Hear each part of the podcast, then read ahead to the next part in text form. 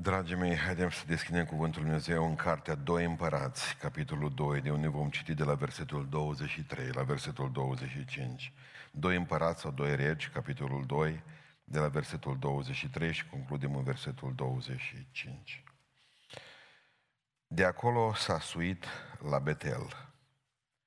Despre Elisei e vorba și vom înțelege imediat asta. Și pe când mergea pe drum, niște băiețași au ieșit din cetate și și-au bătut joc de el.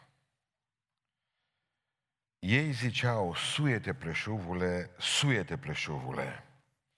El, Elisei, deci, s-a întors să-i privească și a blestemat în numele Domnului. Atunci au ieșit doi urși din pădure și au sfâșiat 42 din acești copii. De acolo s-a dus pe muntele Carmel, de unde s-a întors în Samaria. Amin. Haideți să reocupăm locurile. Apropo, câți dintre dumneavoastră ați ascultat o predică din pasajul acesta? Ridicați mâna. Unu, doi. De ce n-am știut eu voi zilele astea? Să vă întreb și să-mi dați punctele. Dar nu m-am gândit la asta. E un pariu cu un prieten de-al meu, că a zis că sunt vreo șapte texte grele în Biblie și a zis că nu ne putem agăța așa ușor de ele. Să le lăsăm acolo, a zis. Am zis că hai să nu le lăsăm acolo. Să vedem ce vrea să ne spună Domnul din aceste texte dificile. O parte dintre cei care ne ascultă nici nu știau că există textul ăsta, de exemplu. Alții au zis că mai bine să să pună praful pe el. Haideți să vă povestesc ceva. Se povestește despre un moț. Asta o știu de la o biserică, de mai multă vreme eram copil. Când vorbea despre minuni un frate și spunea că moțul ăsta, frate de-al nostru, și-a pierdut Sfânta Scriptură. Pe acolo, prin pădure, mergând să taie bradul, să facă ciubere, să facă scări, și-a pierdut Scriptura. Avea o Scriptură mică cu care o ține tot timpul în buzunar. Și a început să se roage. Zice, Doamne, adum, ajută-mă să găsesc Biblia. Nu mă să găsesc Sfânta Scriptură. După ce a terminat rugăciunea, nu a durat o zi, cu a apărut un urs cu ea în gură. Și i-a dus-o. De aici intervine minunea. La care el o striga cât o fost de tare când uh, o lăsat ursul Biblia jos. Asta, zice, e o minune mare. La care din tot aude ursul vorbind și zice, nu-i chiar așa de mare minune, zice că aveai numele scris pe Biblie. De ți am adus o direcție. Vedeți, asta, asta nu e o poveste cu urși drăguți, cursuleți drăguți. Nu e o poveste cu ursul puh. Asta nu e nici măcar o poveste despre chelie calviție, se mai zice, la ceea ce au bărbații după un anumit timp. Își lasă chelie și burtă, cele două semne distinctive a unui bărbat matur. Aici nu e vorba despre chelie. Asta nu e vorba despre urși. Aici nu e vorba despre uh,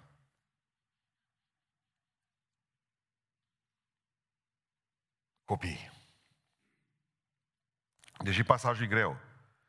Aici mor 42 de prunci. Nici n-ar trebui parcă băgat în Scriptură. Profetul lui Dumnezeu Elisei blastămă, doi urși vin ca urmare a blestemului și omoară 42 de feciori. Adică e greu să ne întrebăm de ce se întâmplă asta, de ce e lăsat de Dumnezeu în Biblie. Să Dumnezeu are niște lucruri foarte importante de spus bisericii astăzi, prin asta. Când vorbim despre Elisei, trebuie să ne gândim că a fost profet și deja profețise ceva timp, era succesorul lui Ilie, a profețit 60 de ani în regatul lui Iuda, o parte a lui Israel. Omul acesta, nu știu dacă dumneavoastră știți, are un respect fantastic în, la musulmani. El este trecut în Coran. De asemenea, profetul Elisei are un loc de cinste în una dintre religiile spectaculoase de astăzi, uh, a Bahailor.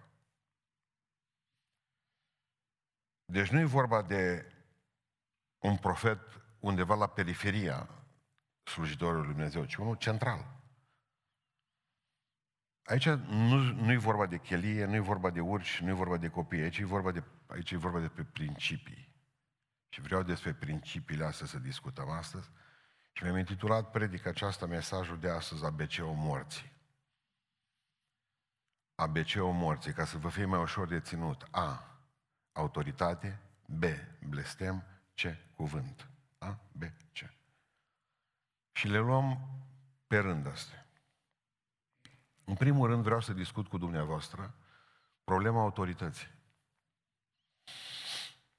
În lumea aceasta în care noi trăim există patru autorități. Patru. Și prima autoritate a lumii acesteia este autoritatea civilă, pe care o găsiți în Romani, în capitolul 13, versetul 1. Trebuie să fim cu toții supuși stăpânirilor mai înalte. Chiar dacă nu ne plac. Suntem supuși domnului președinte Iohannis și domnului prim-ministru Ludovic Orban și celor care ne sunt primari și, uh, eu știu, la președintele Consiliului Județean și mai nu știu mai ce, chiar dacă nu ne plac, suntem supuși. Ne plătim taxele, uh, nu ieșim pe străzi, nu ne ducem cu pușca în mână prin păduri, suntem supuși acestor oameni. Pentru că e o autoritate lăsată de Dumnezeu. Dacă cineva îmi păgubește și să spunem îmi omoară copilul, nu mă duc cu securea și crap și lui capul lui sau copilului lui, ci mă duc și îl aduc în fața justiției. Și justiția va stabili o anumită pedeapsă sau nu va stabili nimic. Va stabili că el, criminalul, trebuie să stea liber. Și atunci nu mi-a cumpăr iar pușcă sau cuțit și mă duc să-mi fac dreptate singur. Pentru că răspund eu atunci penal în fața legii. Deci că îmi place, că nu-mi place, trebuie să ascult de autoritatea aceasta. Dacă Dumnezeu l-a lăsat pe Nero împărat, cu atât mai ușor poate îngădui în acest timp pe domnul președinte Iohannis. Asta gândim noi. Și trebuie să ne rugăm pentru ei. Că ne plac, că nu ne plac. Și de exemplu, mai este ceva care are de-a face cu libertatea noastră. Bun, nu-i bun președintele Consiliului Județean, putea fi altul. Dar eu aș fi putut fi eu în locul lui? Aș face o treabă mai bună ca președinte sau primar al municipiului Beiuș, ci că sunt municipiul Beiuș, auzi? Glumă. Uh, aș putea face treabă mai bună decât asta, că nu stau deoparte. Deci trebuie ca să fim supuși acestei prime autorități lăsate de Dumnezeu. Asta e prima autoritate, autoritatea civilă. A doua autoritate pe care Dumnezeu o lasă în lumea aceasta, universul acesta, este, uni, este autoritatea uh, profesională. Vine de la experți, deși astăzi experți nu mai sunt ce au fost odată. Astăzi, dacă vrei să faci bancuri, vorbești despre experți. Ce se întâmpla pe vremea noastră? De exemplu, la noi exista expert în strung. Era, avea grupa a șasea sau a cincea. Nimeni nu vorbea cu el în autobuz. Ni era frică la, sau era frică la ceilalți sau la mineri, unde am lucrat eu. La mineri, cu nu știu care grad, care nu știu de câți ani de zile erau. Bă, respectai pe ăla, mă. Nu te trăgeai de șiret cu un profesor. Nu te trăgeai de... Nu te încălțai cu aceeași adidaș cu cineva care... Pentru că autoritatea lui profesională era deasupra. Aceasta este dată de la, de la uh, de capacitatea unui om de a face ceva foarte bine. De ce spune Sfântul Apostol Pavel? Din pricina slujbei lor prețuiții în Domnul. De aceea spunea și filozoful român Petre Țuțea că arta de a fi român include neapărat și ideea de a respecta ce poate face altul și nu poți face tu. Punct. Domnule, respectă-l că e electrician bun. Tu cum ai pune mâna pe două fire, cum acolo te găsești a două zi? Negru. De ios ești. Respectă-l. Respectă-l pe ăla care știe să facă ceva. Respectă-l pe aceea pe care, care știe ce... E autoritate în domeniu. Matematică, bă, ăla e cel mai bun. La gimnastică, aia e cea mai bună. Noi nu ne putem lega la șireturi și zicem, bă, ce, a, eu puteam face. Românii specialiști. Există, experți au fost uh, înlocuiți cu părerologi acum. Ei care își dau cu părerea, cu presupusul. Și acum, de exemplu, dintr-o dată vine ideea aceasta, aș putea eu, de exemplu, să o fac mai bine decât el, decât ea? Pot să vin aici, aici, acolo, afară și să o fac mai bine? Nu pot? Atunci Aceasta este autoritatea dată de capacitate. De ce credeți dumneavoastră că vor să distrugă, o să vedem imediat, toate autoritățile de astăzi? Autoritatea civilă, nu mai interesează, să se creeze haosul acesta care se poate, pentru că din haos se câștigă bani. Din haos se, se, uh, se poate trăi de aici încolo. De ce credeți dumneavoastră că la ora actuală te, pur și simplu râdem de toți care pot să facă ceva? Atât am demonizat munca, încât a ajunge un electrician bun, un instalator bun, îi, încă mai avea lepra. Deci blestemul oricărui lucru care poate să existe. Și nu, trebuie să fim egali toți. Acest egalitarism satanic, în care îl așează pe erou lângă laș, pe geniu lângă analfabet, și să nu-și cunoască locul fiecare. Rolul. Acest egalitarism comunist. Vlădica lângă o pingă. Provoacă dezastru astăzi. Atât în biserici și în societate, oriunde. Cea de treia autoritate pe care o avem în scris este autoritatea personală. Spune în Efeseni 5. Hristos e capul. Hristos e capul oricărui bărbat. Bărbatul este capul femeii. E autoritate personală. De aia face în casă cu ea. Uh, copiii trebuie să asculte de părinți, soția trebuie să asculte de soț, soțul trebuie să asculte de Hristos. Duceți să Autoritate personală. Cea de trei autoritate pe care o întâlnim în univers. În lumea asta, care o vedem noi. Și cea de-a patra autoritate este autoritatea divină. Asta este cea mai grea, cea mai puternică, cea mai periculoasă dintre toate autoritățile. Există oameni care au încercat să treacă peste cuvântul lui Dumnezeu. Uitați-vă, de exemplu, dau eu câteva exemple de aici, situații în care oamenii au fost judecați drastic de către Dumnezeu. Dumnezeu le-a spus, sfinți sabatul. Deci în ziua de sabat nu lucrează nimeni. Nu calcă nimeni haine, nu aduceți lemne, nu faceți aia, nu faceți aia, nu faceți de mâncare. În ziua de sabat, că e sâmbătă, că e duminică pentru noi, pentru ceilalți, nu faceți nimic din lucrurile astea. Și Dumnezeu a zis, ați înțeles? Tot poporul a zis, da. În numeri 15, 1 în ziua de sabat, să duce să strângă lemne, știți? Mai țineți minte întâmplarea. Și Dumnezeu îl omoară cu legătura de lemne în brață. Direct. Călcare de sabat. Mergem la alt exemplu. La, în Levitic, în capitolul 10. Cei doi fii a marului preot, Aron, Nadab și Abihu, li s-a spus foarte cal, clar, clar. Focul ăsta l-a oprins Dumnezeu. La altar. L-a oprins direct Dumnezeu. Deci aveți grijă ca întotdeauna din căde- cădealnițele voastre, când tămâiați, să luați mai din focul ăsta. Și așa să lăsați tot timpul nestins. Focul ăsta tot timpul trebuie ca să stea aprins. Pricepeți? Duceau lemne și numai din focul acela trebuia să se alimenteze sute de ani. Cât o zis Dumnezeu că există cortul întâlnirii și apoi templul, flacăra trebuia purtată numai de acolo de unde o prins Dumnezeu. Ei trebuiau să tămâieze din fiecare zi nu de câte ori. Prunși de popă, i-au făcut tatăl să popici și pe ei. Deci nu erau de treabă de nimic, dar i-au făcut popă ca să meargă pe neam. Bun. Și s-au apucat să cădelnițează și ei. Numai că la un moment dat, am și să te duci până în la capă de sală și să aduci focul de acolo când aveai bricheta în buzunar. O la bricheta, au aprins focul și au murit. Trăzniți de Dumnezeu. Arș. Uza. Vă mai aduceți aminte de Uza? Aduseseră chivotul, la un moment dat, David era fericit, dansa în fața chivotului și l-a pus într-un car Diavolul i-a îndemnat să-l aducă într-un car, deși Dumnezeu a spus foarte clar, ăsta e cuvântul meu, îl țineți pe spate, chivotul. Dar l-a pus în car și la un moment dat carul s-a șoldit și rapid Uz a pus mâna ca, mă, în prima fază zice, o vrut să facă ceva, bă, tu, domnule, dar chivotul, domnule, nu lasă pice în tău. Și a pus mâna și a murit electrocutat în clipa aceea, mort. Dumnezeu a avut niște cuvinte, nu pune nimeni mâna pe chivot. Numai cine zic eu. Nu strânge nimeni lemne în sabat, nu lucrează nimeni.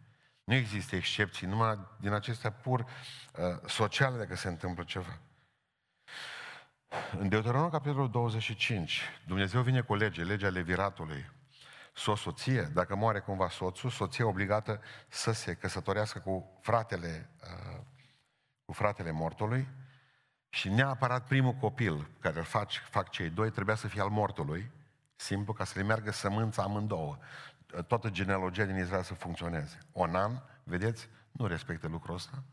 Pentru că nu s-o gândit că să nu-i, nu-i bine ca să împartă averea cu, cu pruncul lui, care să lucreze în numele lui frate sau mort. Mai bine rămâne tot aici decât să facă așa, nu fac prunci. Dumnezeu l moară pe loc. Aduceți-vă aminte de fapte 5, Anania și Safira să duc la biserică. Dumnezeu le-a spus, nu trebuie nimic de la voi, dar au zis ei că la modă, hai să ducem și noi ceva. Cu cât ați vândut pământul, cu atâta. Oh, nenorociți, o zice. Duhul Sfânt a fost la număratul banilor, zice Petru. Și au murit în clipa aceea în biserică amândoi. Ce aici? Adică nu înseamnă că așa va fi mereu. Dacă Dumnezeu ar fi făcut așa, de fiecare dată, sala asta era goală și fără predicator. Dacă Dumnezeu ar fi făcut cu noi, cum a făcut cu omul ăla cu lemnele de sabat, mai eram noi aici? Răspunde, da sau nu? 100%. Deși a rămas în picioare porunca aceasta. Sfințenia numelui lui Dumnezeu trebuia protejată. N-am făcut-o. Asta e autoritate divină. Haideți să ne întoarcem în textul nostru, ca să vedem ce s-a întâmplat mai bine cu autoritatea asta. În primul rând, nu au fost copii. O traducere neinspirată lui Cornilescu și la altora cuvântul în limba ebraică este Naarim. Și Naarim înseamnă niște flăcăiași, așa de la 13 la 30 de ani.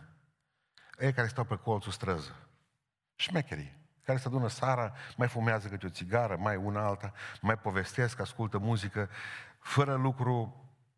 Dar băiețe, nici însurați, nici neînsurați, Știți, ei care stau la colț de stradă, să ne înțelegem bine, nu a fost copilaj, acum lăsați în brațe de la mama cu păr bălai pe care Dumnezeu o omorât rapid. Nu, nu. Deci nu vorbim despre inocență. Erau băiețe care deja știau destule. Știau și să nu mai vină la biserică, să fenteze și pe maică să că doare capul. În sfârșit, zăboveau prin baie, umblau cu fetele deja, trăgeau câte o dușcă, fumau. Nu erau niște copii din ăștia, bă, puritate. Bă, nepătaților! Deci, primul lucru care trebuie să știm de aici este că erau narim. Asta înseamnă... Încerca Alex să-mi explice cu Piaget. Iar mi-am spus, bă, stai puțin, asta funcționează la copiii mici. Deci nu funcționează la copiii mai mari, ăștia mai mari. Deci niște copii care stau la colț de stradă să iau de un profet. Știți ce era profetul pe vremea aceea? Locțitorul lui Dumnezeu pe, pe pământ, vocea lui Dumnezeu pe pământ. Dumnezeu lăsase autoritatea aceasta și era autoritate și profesională și spirituală într-un loc. Toate autoritățile le avea Elisei pe capul lui atunci, pe capul lui Chel. Era locțitorul lui Ilie. Dumnezeu vorbea prin el poporului. Punct. Și ăștia flăcăiașii care nu au ascultat numai o predică de-a lui Elisei, nu au ascultat numai o profeție de-a lui Elisei. Știau părinții, adică în casa lor se vorbea despre faptul că Elisei luase locul lui Ilie. Nu era prima dată când se întâlneau, probabil. Auziseră de el. Ăștia s-au apucat, s-au apucat să-și bată joc de el. Omul pe care Dumnezeu l-a lăsat locțitor al lui Ilie. Înlocuitor al lui Ilie. Este un lucru foarte interesant ce spune în 2 Cronici 36 cu 16. Ce Dumnezeu știți de ce v-am bătut și v-am lăsat în Babilon? Pentru că voi ca popor ați început să vă bate joc de trimișii lui Dumnezeu. 2 Cronici, asta e capitolul 36, versetul 16, până mai bea o gură de apă, să nu uitați asta.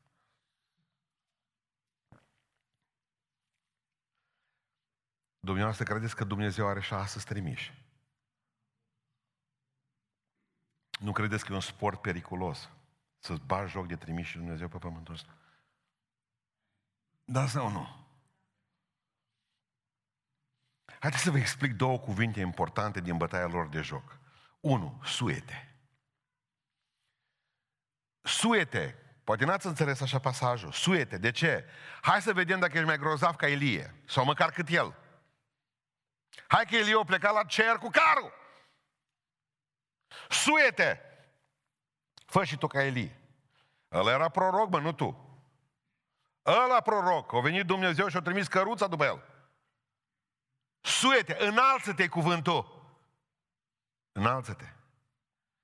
Deci îl pune până la urmă în comparație cu Ilie, deși dacă vă mai aduceți aminte o predică de-a mea în urmă cu un an jumate, am avut asta, am povestit clar că de fapt Elisei a făcut dublu minunile lui Ilie, pentru că a cerut dublă putere din Duhul lui Ilie. Apoi cuvântul pleșuvule, să vi se pară și asta foarte interesant. Fără păr. M-am uitat foarte adânc să văd dacă, de exemplu, în Israel, pe vremea aceea, cine era chel, era subiect de râs. Nici vorbă. Citeam, de exemplu, că jumătate din ei erau chei casă. Și dumneavoastră credeți că pe vremea aceea nu era stres? De ce credeți că ne lăsăm burtă și chelim? De la stres. Dar care e problema cu pleșuvule? Iar din nou o comparație cu Ilie. Ce descoper citind cu atenție cuvântul lui Dumnezeu? În 2 regi 1 cu 8. Uh, scrie despre Ilie că era un om îmbrăcat cu o mantie, așa spune Cornelescu, traduce el, din păr. Măi, m-am gândit, stai mă, ce mantie din păr acum? Ce păr? De ce? Ca să aflu de fapt că nu-i cum trebuie. Zice că Ilie era un om păros. Hairy man în engleză. Plin de păr. Adică Ilie era un fel de grizzly. Și el compară din nou cu Eli, pe, pe, pe Elisei cu Ilie. Pleșuf ce ești. Nici păr n-ai pe tine, pe tine cum a avut prorocul celălalt. Observați ce spune. Nu te înalți la cer ca el, nu arați ca el, pentru că uite-te la tine, parcă ești fată. În comparație cu heremenul ăsta. În Galateni spune 6 cu 7, ce seamănă omul? Aceea va secera. Pentru că în Deuteronom 18 cu 19 spune, dacă cineva nu ascultă cuvintele profetului, predicatorului, zice, eu, Domnul, îi voi cere socotel. păi, voi sunteți atenți? Dacă cineva nu ascultă cuvintele mele, a predicatorului, a profeților, a ceea ce vrem dumneavoastră, a celor pe care Dumnezeu i-a trimis ca să te desăvârșească, Sfântule, spre desăvârșirea Sfinților. Zice Dumnezeu, eu îi voi cere socoteală. Domnul, direct. Dumnezeu ia personal, adică în momentul în care tu dai în Elisei, tu dai în mine, ce Dumnezeu. Și voi, voi râdeți? Vă bate joc de mine, zice Domnul? La nesfârșit o faceți? Asta vor învăța pe voi părinți acasă? Nu lasă că vă trimit la părinții în sicriu. Observați durerea lui Dumnezeu, duritatea lui în a pedepsi asta. Nu a făcut-o întotdeauna în Israel. Nici ei nu trebuia să mai existe pe hartă, dacă ar fi omorât toți copiii din Israel. vreau să scot în evidență faptul că Dumnezeu e tare bun astăzi cu noi. Tare bun. Deși suntem mari călcători de autoritate mari călcători de autoritate. Adică, odată venită lumina în lume, oamenii noi iubim mai mult ce? Întunericul. Spune cuvântul Lui Dumnezeu mai departe, că ajungem în starea aceasta încât, cum spunea, spune Pavel, m-am săturat la un moment dat atât de imeneu cât și de Alexandru și am considerat nimerit să-i dau eu, Pavel, pe mâna cui? Satanei. Adică să iei niște oameni din, cu care ai slujit și să nu mai poți cu ei pentru că scalcă autoritatea tot timpul, să spună, nu, de aici încolo pe mâna diavolului să fiți. Adică în zilele din urmă, spune Sfântul Apostol, vor fi tot mai mulți oameni răzvrătiți care vor calca autoritățile, autoritatea. Și mă uit la ei, de exemplu, cum fac pipi pe statui. Negri fac pipi pe statuia lui Columb. Că de nu era el, Columb, așa cum a fost el amărât, să descopere amețâta asta de națiune America. Știți unde erau ăștia acum? În pomi, în Africa, unde am văzut eu. În pomi. Se băteau pe banane, the bananas.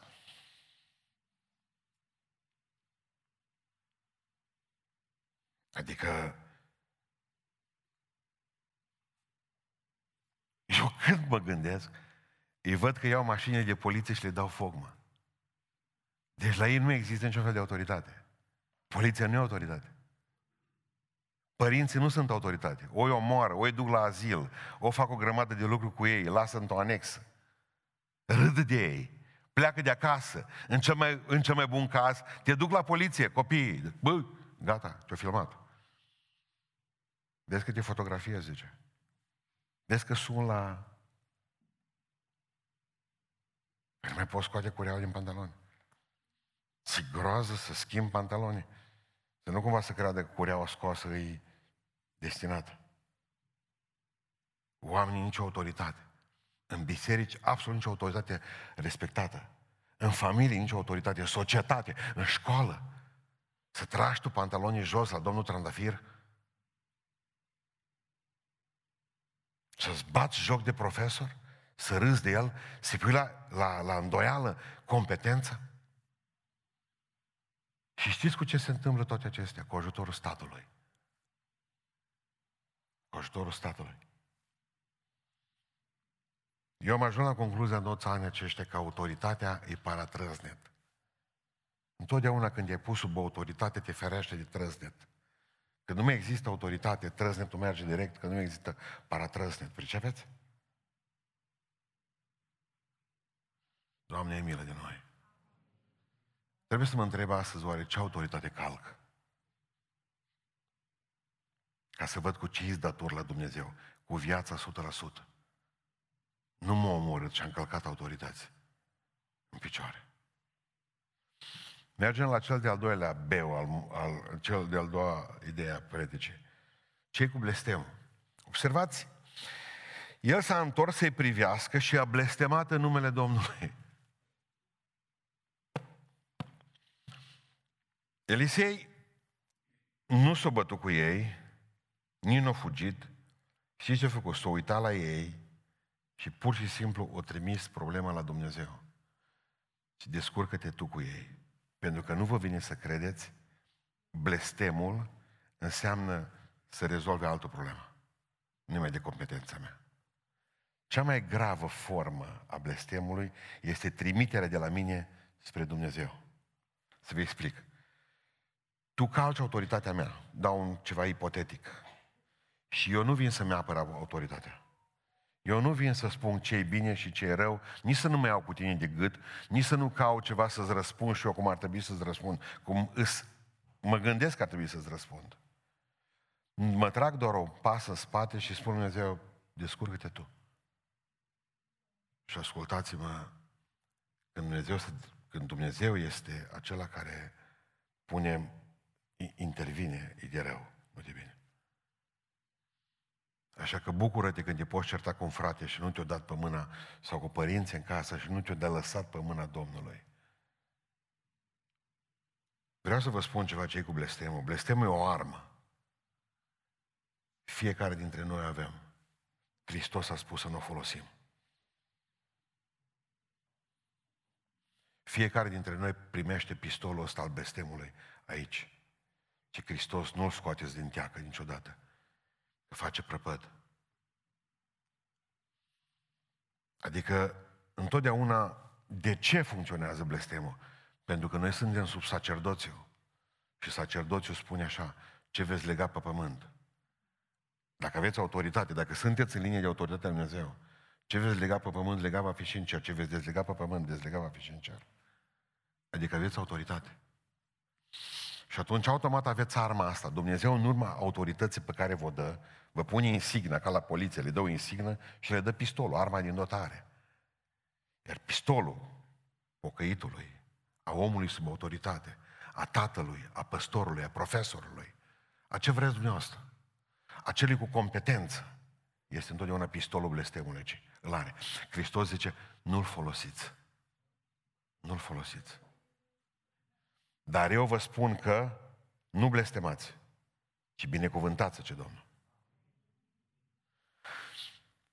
Dar de ce funcționează principiul blestemului și astăzi așa puternic? Pentru că a rămas valabil din proverbe, spune, cum sare vrabia încoace și încolo, așa nu nimerește blestemul fără temei, neîntemeiat.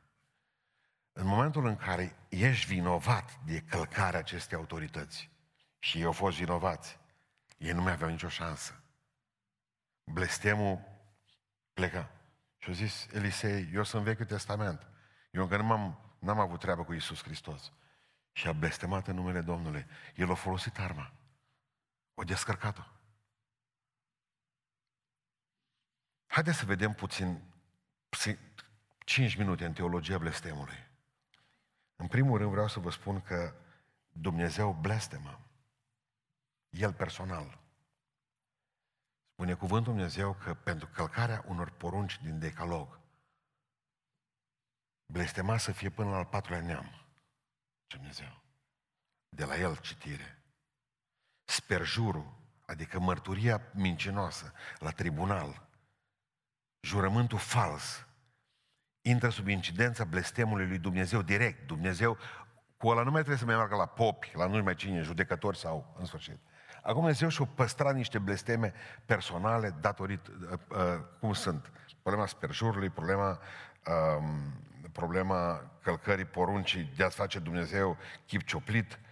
Apoi spune cuvântul Dumnezeu că, uh, de exemplu, încrederea în om e tot căderea sub incidența lui Dumnezeu. Blestemul Dumnezeu. Blestema să fie, ce Dumnezeu direct o zis asta. Ăla care își pune nădejdea în om și nu în Domnul. Zeciuiala pe care ne-o dăm. Îi blestem direct la Dumnezeu. Blestema să fie acela care fură din pușculița mea, ce Domnul. Punct. Maleahe, citiți acasă, capitolul 3.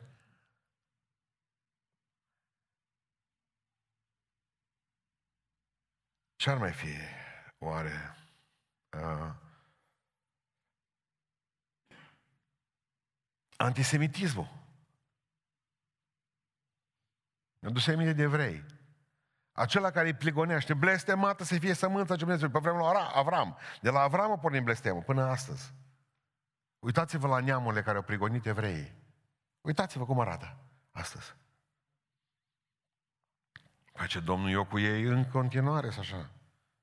Faptul că prin Hristos avem harul de a fi copilul preferat al Dumnezeu, asta nu înseamnă că în roman, cum am citit, că pe alt l-o dă la o parte. Nici vorbă. Deci, în primul rând, Dumnezeu blestemă. În al doilea rând, pot blestema oameni care vorbesc în numele Domnului. Oameni care vorbesc în numele Domnului. Vă dau câteva exemple.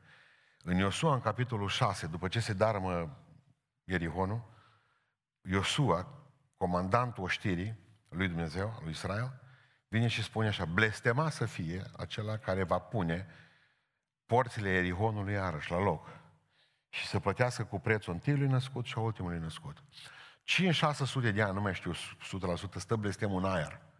Până când unul să pună, unul și Biblia spune automat. Și vă citesc eu de unde unul regi, capitolul 16, îl și cheamă Hiel. Și Hiel a hotărât, zice, să pună 600 de ani mai târziu să pună porțile Ierihonului cu prețul, zice, ce frumos ce Biblia, cu prețul întâiului născut și ultimului născut. 600 de ani blestemul stă în aer și a blestemat Iosua, așa cu Dumnezeu. Uitați-vă, de exemplu, la în 2 Samuel, capitolul 1, versetul 21. Moare, uh, moare Ionatan și cu Saul. Mor amândoi, pe câmpul de luptă unul sinucis, Ionatan să luptă vitejește. Atât de puternic a fost durerea lui David. încât au început să blasteme munți pe care au murit ăștia. Munți din Gilboa. Deci să nu mai cadă ploaie pe voi, să nu mai aveți verdeață pe voi niciodată, nici rouă să nu mai cadă pe voi. Acei care vă duceți în Israel, călătoria în Țara Sfântă. Interesant, ar trebui să mergeți să vedeți, de exemplu, munții de la Gilboa, să cereți să vă ducă la munții la Gilboa și veți vedea o piatră goală. Nimic. E 3000 de ani pe munții ăia. Nu cresc nici măcar un metru pătrat de, nu crește un metru pătrat de verdeață. Că un om al lui Dumnezeu numit David o blestema munții aia. În jur, alți munți din jur, dealurile, că când vorbim despre munții lui Israel, gândiți-vă la niște dealuri de noastre, cum ar fi piatra pietranelor. Dar uh, nu-i nimic. Pe ceilalți, verde. Pe ăla nimic, pe Gilboa. Haideți să ne aducem aminte de un alt blestem. Vă aduceți aminte întâmplarea din 2 Regi, capitolul 5? Cu Naaman, când a venit și s-a întâlnit cu, uh, cu prorocul Domnului. Tot Elisei, tot Domnul Elisei. Cât să-ți plătesc, zice Naaman, că mai vindecat? Ce Elisei, du de ce? Când a văzut Gehazi, slujitorul lui Elisei, ce avea asta în căruță, a fugit după el și a zis, Domnul a zis, Elisei, mă, să, dacă puteți să lăsați totuși ceva, că să nu duceți, că, că ai, mor, mor cămilele, le deșelați înapoi. Și odată ăștia, dă să meargă. Și când a văzut Elisei ce s-a întâmplat, a zis, ascultă, Gehazi, lepra nu va nici de pe tine, nici de pe familia ta, tot restul vieților și zice și, Elise, și Gehazi a plecat din fața lui Elisei plin de lepră. Aduceți-vă aminte de Domnul nostru Iisus Hristos, în Matei, în capitolul 21. Să duce și vede smochinul, dă să mănânc, n-am zice smochinul. În viac să nu mai crească rod din tine. Și ce smochinul s-a uscat imediat. Imediat după lucrurile astea, Hristos vine și zice, uitați-vă la mine, lucruri mai mari decât am făcut eu și eu când am blăstemat smochinul, s-a uscat, veți face voi. De ce, a zice Hristos? Pentru că aveți puterea asta blestemului, cum nici măcar eu n-am avut-o. Nu blestemați, ci binecuvântați.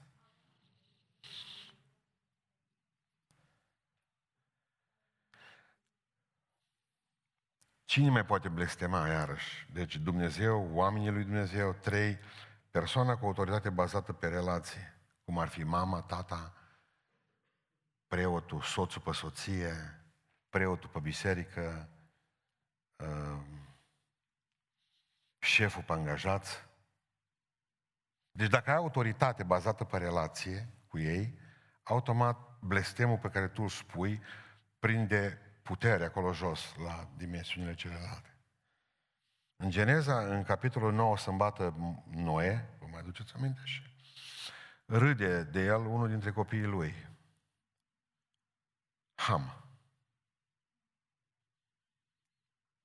Și știți ce e interesant? Că așa beat cum era, să apucă Noe și blastămă, și îl blastămă pe Canan, pe nepotul său. Blestemat să fie Canan și să fie tot timpul robul fraților lui. Negri. Numai de o câțiva ani de zile i-a abolit, s-a abolit sclavia. Dar în toată istoria lor, a Africii, de aia sunt așa răi acum cum sunt. În toată istoria Africii, omenirii negri au fost slugi la albi și la evrei. Blestemat să fie Canaan, a spus foarte bine moșul Noe, nu? Ciudat. Și s-a împlinit blestemul. De ce? Pentru că el avea autoritate fiind bunicul lor, fiind tata lor. În Geneza, în capitolul 31, Laban fuge după, după, după ginerii Că Laban avea vreo trei Dumnezei cam atâta la carte să închina ziua și într-o zi i-o fura fata. Când o fugit de acasă, Rahela a fugit cu cu terafim cu tot. El nu a știut, Iacov, că nevastă sa i-a furat Dumnezeii. Nu a știut.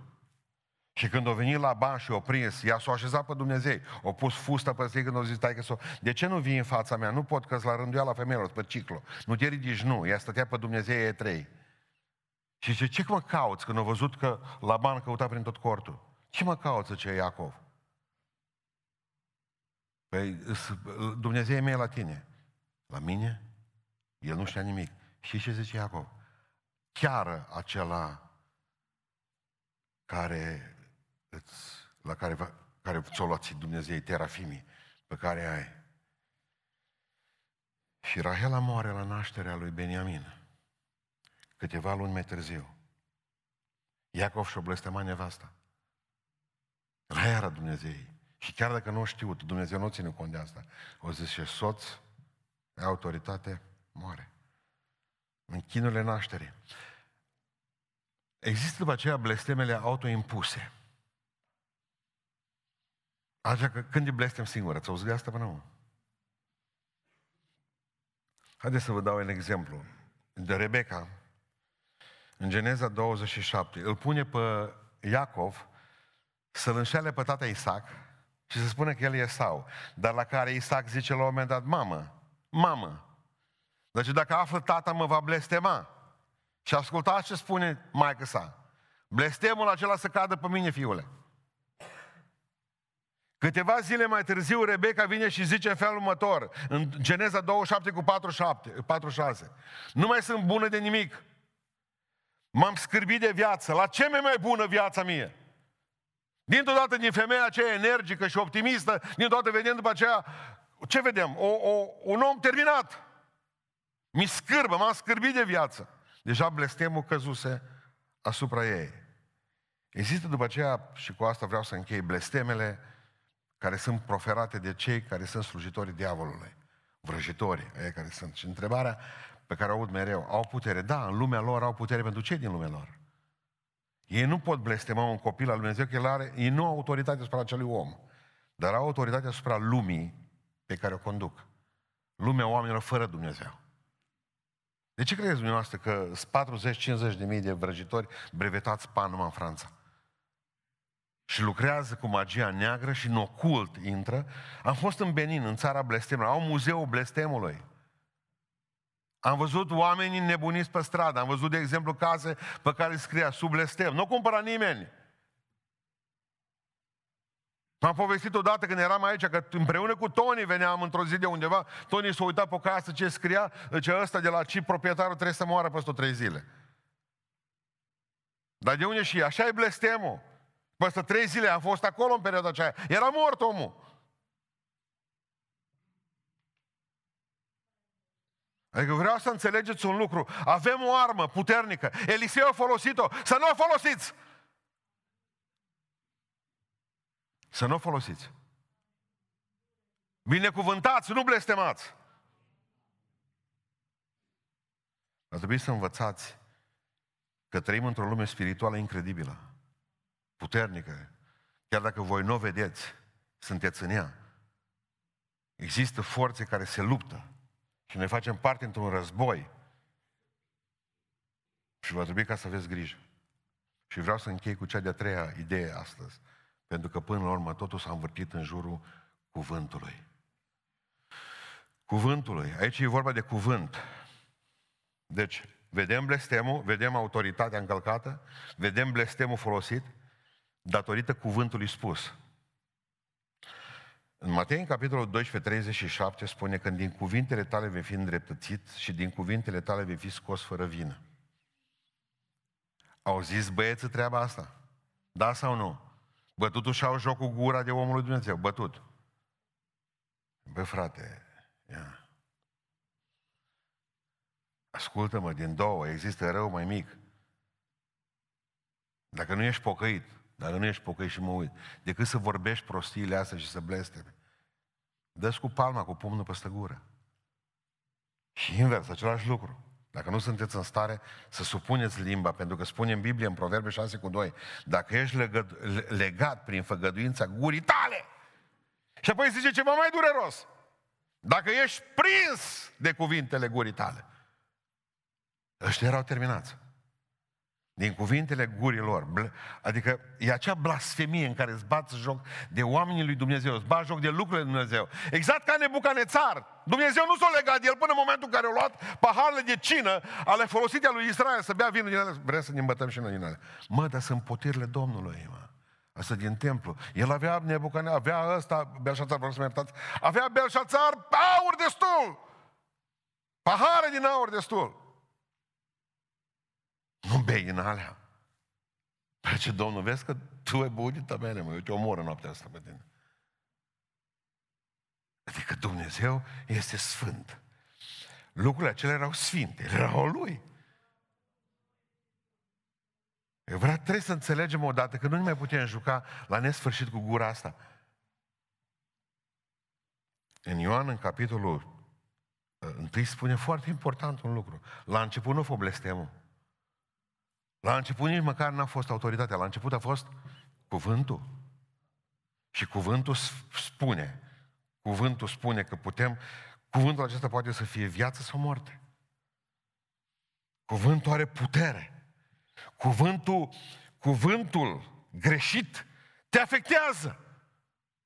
Și afectează. Haideți să vedem în primul rând că ne afectează pe noi înșine. Folosim de milioane de ori cuvântul nu. Nu pot, nu voi reuși, nu sunt bună de nimic, n-am nicio putere, simt că o să mă îmbolnăvesc, simt că nu o să pot ține pocăința, nu știu dacă o să pot duce până la capăt, nu știu dacă o să învăț copiii, nu știu dacă o să, fă, o să iasă ceva din copiii mei, simt că mă apucă depresia, cred că mă apucă depresia, cred că iau razna cu voi, mai bine ești muri de la voi, voi ați auzit de limbajul ăsta, mai? Ăsta e limbajul nebunului. Pentru că, de fapt, voi, voi vă atrageți blestemul. Voi vă omorâți. Voi, voi vă dați drumul la gură.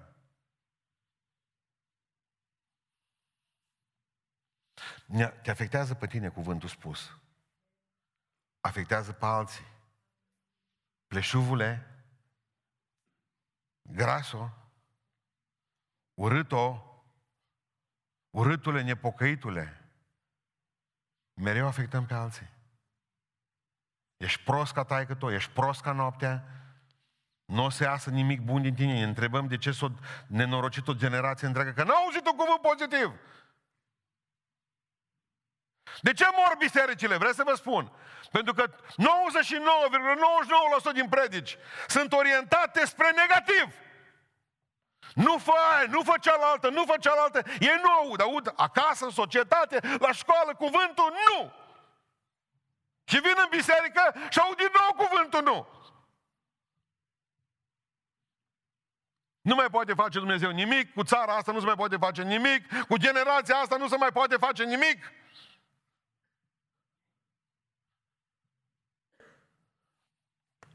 Dați-mi voie să vă citesc. Acum mi-a venit prin cap. Ce e l-am primit de dimineață. Încă mai avem timp. O să mă lungesc ca să dar promit că de seară predic mai jumate de predică. Vă rog frumos să ascultați. Domnule Vladimir Pustan, și apoi mai dureros, deși mi-a scris mie, nu a fost, nu s-o gândit că ajunge e la mine, ci citește și altcineva. Sau, dragă cititor, oricine ești. Am deschis laptopul cu intenția de a lucra ceva, plănuiam să ascult muzică, am dat peste live-ul dumneavoastră de seară. Am prins doar spre final, dar subiectul m-a prins din prima, ceea ce e foarte greu pentru un tânăr de 20 de ani. Ca să nu mai alungesc cu introducerea din dorința de a fi politicoasă, iată totuși până mai fată. Vă spun în dezamăgirea dumneavoastră legată de sistemul de învățământ și degradarea continuă, cum noi suntem, din păcate, laptele de pe fundul bolului cu cereale ale Europei, pe care nu mai mănâncă nimeni. Am văzut-o pe mama. Am purtat aceeași discuție și acum am onoarea să vă spun și dumneavoastră că deși e greu de crezut, lucrurile nu vor rămâne așa pentru totdeauna. E greu să scriu despre asta, toate valurile care vin peste noi, ne sufocă LGBT, muncă fără pauze pentru a fi cea mai bun, presiunea părinților care își doresc pentru noi o viață mai ușoară decât au avut-o ei, acest COVID, deși poate mult din generația 40 plus nu dau doi bani pe noi, nu spun că nu au motive, Dar Dumnezeu are un plan cu generația noastră. O să vă spun câți ani are. Da? Deznădejde acestei țări din care tinerii cu facultate pleacă lasă la cules de sparanghel și căpșuni ca profesie în străinătate. Genii se nasc în sate fără curent electric. Dumnezeu, ca de obicei, folosește lucruri mici, aparent neînsemnate, pentru a lucra într-un mod minunat. Acum nimic nu prea e minunat. Poate că, într-adevăr, lucrarea e încă ascunsă. Dar eu, pastore, nu renunț. Nu renunț să cred că Dumnezeu ne va ridica pentru această țară. Școala online e, nu prea e. Este grea. Poate că în adevăr nu ne va angaja nimeni când terminăm facultatea. Noi am fost și suntem cei pe care se fac experimente. Oare chiar se permită suveranitatea supremă Dumnezeu nenorocirea asta? Să trăim degeaba încă 10-20 de ani pentru a vedea cum se năruie tot ce au construit părinții noștri? Nu, eu cred în continuare că Dumnezeu e bun. Îmi cer iertare pentru că voi, părinților, trebuie să treceți prin asta. Asta mă dorul cel mai tare. Și o cerut iertare pentru că noi, părinții, din cauza lor, trebuie să trecem până asta. Să priviți, zice, la viitorul copiilor voștri cu teamă. Poate că noi, în atitudinea noastră, mi inspira nesiguranță. Nu știu ce fac ceilalți chiar acum. Ceilalți de 20 de ani ca mine. Cred că sunt câțiva care se roagă în acest moment pentru țară. Majoritatea vorbesc cu prietenii pe telefon. E mai rău când nu mai ai cu cine. Suntem poate bine, suntem cu siguranță cu capul nori, încăpățânați, neascultători. Noi nu ascultăm nici de noi înșine. Uituci, superficial poate. Poate uităm și de Dumnezeu. Ne punem pe internet și uităm și cine suntem. Noi suntem așa cum suntem. Încă copiii lui Dumnezeu. Datorită lui mai suntem. Dar încă suntem. Eu cred că acest lucru nu se va schimba. Dar cred că atitudinea noastră se va schimba. Pe scurt, nu suntem mare brânză. Cu tehnologia noastră, cu tot. Aceasta ar fi din ceva din, câteva din slăbiciunile generației mele. A, și îmi spune, scrie mai departe, îmi spune cum vede cum vom sta și pe cei 13 milioane ca văzători la profi să terminăm ce am început și vom sta seara târziu să învățăm? Vom lua note mici, fiindcă materia e multă. Ei, profesorii, vor veni cu toată cunoștința lor asupra noastră, iar noi vom crede că am greșit meseria pe care ne-am ales-o, dar vom merge înainte și vom ajunge să stăpânim muntele acesta necunoscut. Mai sunt și cei care le place să citească. Ei vor ridica de două ori mai, multă, mai mult o companie decât fondurile europene.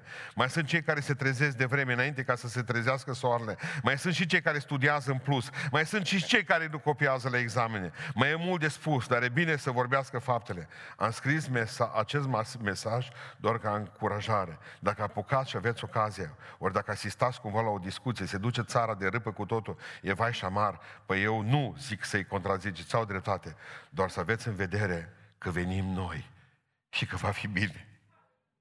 Împedicat, târât, târât, târât pe coate, pe burtă. Cumva rugăciunile voastre, părinți și bunici, vor fi împlinite noi nu e munte prea mare, nici pustiu prea uscat, acolo unde nu e nicio cale, el va face una nouă. Dacă nu se poate pe deasupra, tunele pe sub pământ. Eu cred că Dumnezeu e bun. Mai există speranță? Mai există speranță. Dar pentru asta va trebui ca să nu mai vorbim cu nu cu ei. Va trebui ca să vorbim altfel cu ei. Pentru că îi ofensăm pe ei, ofensăm pe alții. Cuvântul odată spus nenorocește. Și îl ofensăm pe Dumnezeu. Dumneavoastră știți că cuvintele noastre negative lovesc în Dumnezeu. Zice Dumnezeu la un moment dat, ce, mă, Moise zice, ce cu cârtelele alea de jos? ce cu cârtelele de jos? Auzeau oamenii nemulțumiți, asta e mană! Asta mu să murim, ne-a scos din Egipt ca să ne omoare pustiu! Toată lumea supărată, nimeni nu-i mulțumit, de nimic nu-i mulțumit. La ce mă gândeam astăzi? Că o mamă, citeam, o mamă, zece cuvinte negative spune la unul pozitiv. O mamă normală. Deci vă rog să notați, o mamă normală. Nu, tu ești excepție. Dar zece cuvinte negative la unul pozitiv. Așa cresc copiii în casă. Ce mai citesc astăzi? Profesorii, 75% vorbesc negativ, nu pozitiv. E nevoie, și acum, acum, acum ascultați-mă, e nevoie de afirmații pozitive. Și nu știu dacă dumneavoastră știți, la un cuvânt negativ făcat l-a spus. E nevoie de patru cuvinte pozitive ca să înlocuiască blestemul cuvântului ăla de acolo. Incredibil, am crezut că e nevoie de un singur cuvânt. Dacă am zis prost cuiva, dacă am zis că e nebun, dacă am zis că nu e bun de nimic, dacă am zis că țara asta e rea, e o afirmație negativă și avem nevoie de patru cuvinte pozitive după aceea ca să omorâm blestemul ăsta. Oameni buni. Adică până la 18 ani citeam într-un studiu făcut de psihologi, copiii noștri au de 150 de mii de ori cuvântul nu în relația noastră cu ei. Cum să crești așa? Cum să crești dacă tot ce am învățat noi e că e Elisei Pleșuvu? Vreau să vă spun ceva. Aveți, avem o autoritate de respectat. Eu nu vorbesc că suntem noi autoritate. Noi avem o autoritate care trebuie să o respectăm. Gândiți-vă asta la sfârșitul predicii mele, simplu. Ce autoritate nu respect că mă aflu sub blestemul Lui Dumnezeu? Voi ceilalți, copiii lui Dumnezeu, niciodată să nu folosiți cuvântul, adică să nu folosiți pistolul blestemului. Voi dacă spuneți așa, orice vreți voi, nici nu vine să zic nimic, ăla rămâne. Și al treilea lucru, aveți grijă la cuvinte. Cuvintele i-au omorât pe ei. Nu dansul, nu discoteca, nu marihuana. I-au omorât cuvântul. Cuvântul dă viață, cuvântul... Și atunci cum rămâne cu cei 42 de copii? Bă, pastore, ce Dumnezeu e ăsta, zice, aveți voi în Biblie acolo? Păi uite cum omoară Dumnezeu, bă. Fraților, 42, 42 de tineri mor pe minut datorită drogurilor. Deci nu veniți la mine cu de astea. Mi-a spus mereu. Acum nu Dumnezeu amestecat în asta. Dumnezeu i-a scos pe copiii la tablă, așa s-a nimerit, ca să spună cu mine să nu vă jucați, de mine să nu vă bate joc. Protejați sfințenia mea, zice Domnul. Ați învățat ceva din lecția de astăzi? Eu cred că trebuie să ne pocăim toți. Eu și dumneavoastră. Trebuie să mă duc să-i spun acasă tatălui meu să rămână tată, să rămână mama. Trebuie să mă duc să știu să mă pun sub autoritatea soțului, nu toată ziua să sar cu picioarele pe el de față cu copiii. Mai rău, de față cu copiii. Mă duc să spun profesorului. Eu știu că poate că l-a pus politic, pun incompetent, poate incompetent. Dar mă duc și spun, dumneavoastră sunteți profesorul meu. Dumneavoastră sunteți preotul meu, pastorul meu, dumneavoastră sunteți ofițerul meu dacă ești militar și patronul meu. Iar voi ca patroni, voi ca părinți, voi ca păstori, veniți și binecuvântați poporul. Pentru că așa cum se transmite blestemul de la mamă la prunci, așa se transmite și binecuvântarea. Dacă ești patron, ascultă-mă, și ai 50 de oameni angajați, 10, 20, binecuvântă-i numele Domnului. Binecuvântă soția, binecuvântă copiii, binecuvântați. Eliseu ne-a explicat ce înseamnă să pui mâna pe pistol.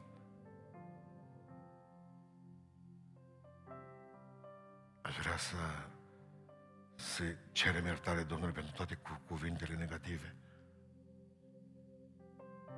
Îmi spunea un, un pastor, un coleg de-a meu, băiat foarte pocăit. Ce Vladimir zice, nu ți se pare că limbajul vostru de la biserică e prea pozitiv pentru lumea în care trăim? Și apoi noi nu predicăm lumii în care trăim. Noi predicăm pentru lumea care trebuie să fie. Pentru păcarea cu care visăm. Oameni care să aibă putere. Aveți copii, i-am adus la binecuvântare aici și am binecuvântat, așa să ziceți, Domnul să te binecuvinteze. Domnul să binecuvinteze biserica noastră. Domnul să binecuvinteze România. Domnul să binecuvinteze copiii noștri, soțiile noastre, soții noștri. Vorbiți frumos. În noi e puterea vieții și a morții în gura noastră. Nu mai spune mereu, cred că sunt ace un nodul. Știi ce se zice? îi nodul acolo, că nu putem zice, mă, chiar așa. Mă, îi. Slavă Domnului pentru toate. Nu voi muri, ci voi trăi și voi povesti lucrările Domnului, aleluia. Tu ești Jehova Rafa, Dumnezeu, vindecătorul meu. Dar prima dată gândesc pozitiv. Simt aici, voi știți ce gândiți când femeile, așa, așa, cancer. Ce și vezi deja cu lumânarea pe piept. Cancer. În loc să zici, mă, încă o pungă de grăsime. Ce fi să o las mai încet? Corect? Noi gândim negativ. Dacă m-ați auzit pe mine, cu COVID. Ieri toată ziua am stat în tricou. Am lucrat pe acoperiș acolo la, la o, din asta mare, o clădire mare care o acoperim. Toată ziua în tricou. Aseară simțeam că nu mai pot. Am o zic de tușesc odată zdravă. Oameni buni, nu lăsați ca cel rău să vă afecteze mintea. Există COVID, dar nu în voi. Există COVID, dar nu se va atinge de tine. Dacă se va atinge de tine, vei rămâne fără miros. Foarte bine că pute lumea asta, ascultă Uite, uite, vă dau exemplu, nu știu, fugi mama de ce? E fugi de obicei colectă. Acolo e, acolo ești. Uh, mama n-are miros de când s-a născut. Dar nici probleme n-avea. N-are, e veselă. Ascultați-mă, vreau să vă văd fericiți. Vreau să, vreau să vorbiți frumos. Vreau să vă tăiați din vocabular o grămadă de cuvinte și vă spun și mie și vă spun și vouă. Vreau să iubim pe Dumnezeu altfel. Vreau să fim optimiști în lumea acesteia. Vreau să credeți că fata asta scrie mie acum seară sau dimineața, nu știu când o trimis e mail La voia întâmplării. Ce nu l-am primit ieri? Alaltă ieri. Exact când am vorbit despre o generație, când mă gândeam astăzi să spun, oare nu există nicio șansă? Ba da, zice, există. Există. Ne ridicăm în picioare.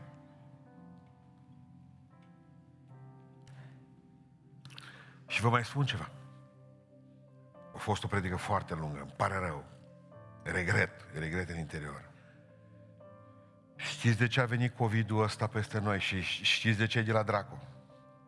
Pentru că binecuvântarea pentru cei care citiți în Biblie cel mai mult se transmite prin punerea mâinilor. Cred că ați înțeles acum. Și ei vor ca să așa să salută niște frați. Burta în stânga, băcta în dreapta, sau sau satană să pleci dintre noi. Binecuvântarea se transmite cu mâna, prin mână. De la transformator la receptor. Cred că m-ați înțeles deja. Haideți să cerem Domnului binecuvântare peste viața noastră. Să trăim sub autoritate, să folosim binecuvântarea și cuvintele noastre să fie cuvintele Dumnezeu. Amin.